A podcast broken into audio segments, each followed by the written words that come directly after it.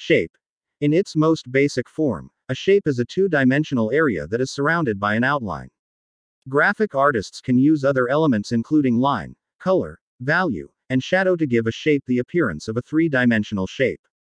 There are three types of shapes organic shapes which occur naturally in the world, geometric shapes which are angular and mathematically consistent, and abstract shapes that represent things in nature but aren't perfectly representative.